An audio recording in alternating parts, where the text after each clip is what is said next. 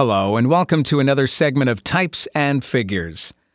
Well, if you've been following along with our previous Types and Figures programs, by now you probably have realized that things we read about in the Bible are not always as they appear to be.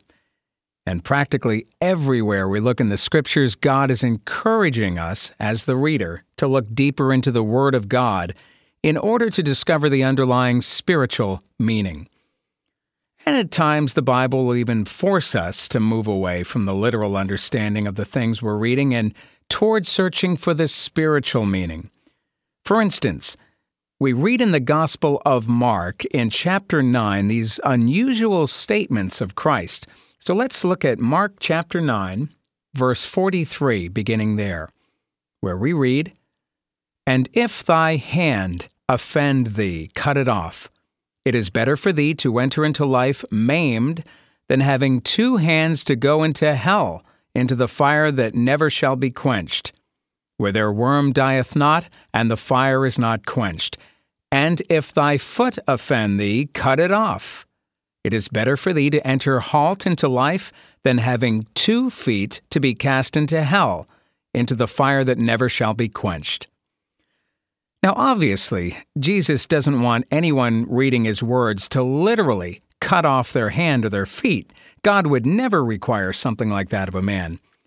Then what does it mean when Jesus uses such shocking language of cutting off the hand or foot?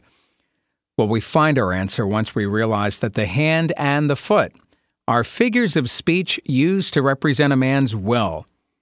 After all, it's the sinner's will that causes his hand to reach forward and pick up that drink of alcohol. And it's the sinner's will that causes him to move his feet and travel in a sinful path. Therefore, Jesus is saying, if your hand or your foot, your will, offends you, cut them off. Cut off your sinful desires that cause you to offend against the law of God. Of course, this is actually a command to become born again, and it's only through the salvation of God that a man can spiritually cut off his hand or feet. So the next time you're reading in the Bible and you come across the word hand or the word foot, ask yourself if perhaps the Lord is pointing to a person's will. Today's type and figure the hand and the foot, a type and figure of a man's will. And until our next segment of Types and Figures, may the Lord continue to open our spiritual understanding of His Word.